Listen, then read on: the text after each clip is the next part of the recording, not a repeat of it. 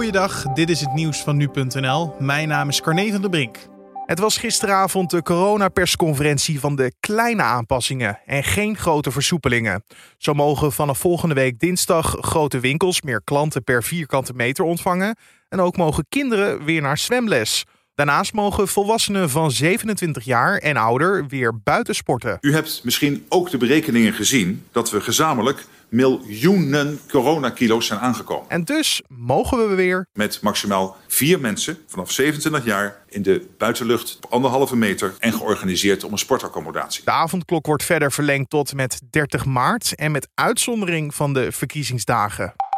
We naderen wel een kantelpunt, had dus Rutte. Maar ik zeg u vandaag, het kantelpunt nadert dat het vaccin de overhand krijgt over het virus. En dat er dus ook weer meer mogelijk wordt. En dan moeten we daarvoor klaarstaan. Premier Rutte en minister De Jonge kwamen wel met perspectief. Zo willen ze mogelijk eind deze maand verdere stappen nemen. Dan durven we het aan om vanaf 31 maart de buitenterrassen van de horeca weer te openen. Wel onder voorwaarden, met een maximum aantal personen per tafel en per terras. En daarnaast willen we kijken of dan een verdere openstelling van de detailhandel mogelijk is. Maar de echte grote stappen worden pas gezet als er meer mensen gevaccineerd zijn, zo zei Rutte. Als de verwachting uitkomt dat aan het begin van de zomer iedereen in ons land die dat wil minstens één keer is gevaccineerd, dan is dat het moment waarop we eindelijk weer grote stappen kunnen zetten in de richting van het normale leven. Het reisadvies wordt verlengd tot 15 april, dus dat betekent ook rond de Pasen in Nederland blijven.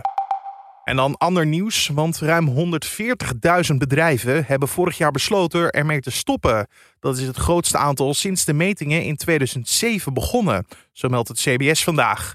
Vooral eenmanszaken hebben de handdoek in de ring gegooid. Toch waren er ook ruim 15.000 grotere bedrijven die hun activiteit hebben gestaakt, waaronder veel restaurants en ijssalons. In de cijfers van het CBS gaat het dus om bedrijven die op eigen initiatief zijn gestopt. En hoewel vorig jaar veel ondernemers dus de brei eraan gaven, is het aantal bedrijven in 2020 toch gegroeid. Dit kwam doordat het aantal starters ondanks de coronacrisis ongekend groot was.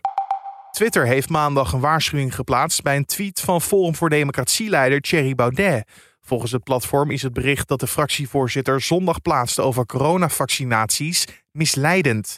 In de tweet schrijft hij dat hij zich absoluut niet zal laten vaccineren. Volgens hem is corona helemaal niet gevaarlijk voor hem en zijn de bijwerkingen voor het vaccin heftig. Door de waarschuwing kunnen zijn volgers het bericht niet langer liken, retweeten of op reageren.